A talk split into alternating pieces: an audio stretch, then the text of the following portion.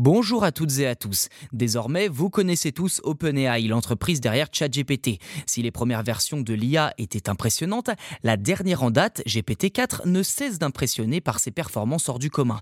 Ainsi, OpenAI n'a pas fini de développer ChatGPT en travaillant déjà sur GPT-5 qui aurait pu sortir dès la fin de cette année.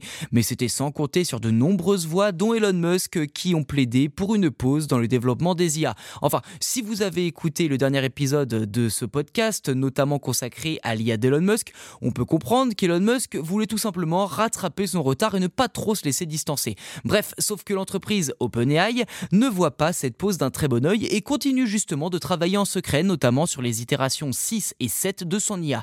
La société présidée par Sam Altman ne veut rien laisser au hasard et a récemment déposé des marques, à savoir GPT-6 et GPT-7 en Chine, soit les noms des futurs modèles de langage qui n'ont pas encore vu le jour, dans un pays où elle n'opère même pas.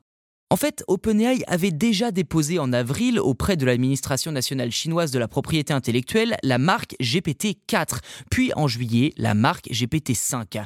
Pour le moment, la société partenaire de Microsoft n'a obtenu d'approbation finale pour aucune de ces demandes. Même si ChatGPT n'est officiellement pas disponible sur l'ensemble du territoire de la Chine, OpenAI montre avec ses demandes qu'elle cherche à développer le plus possible le caractère international de son chatbot. L'entreprise se prépare aussi en cas d'éventuelle autorisation dans le pays, surtout si elle venait à pouvoir proposer un service qui ne pourrait être offert par aucune autre société chinoise.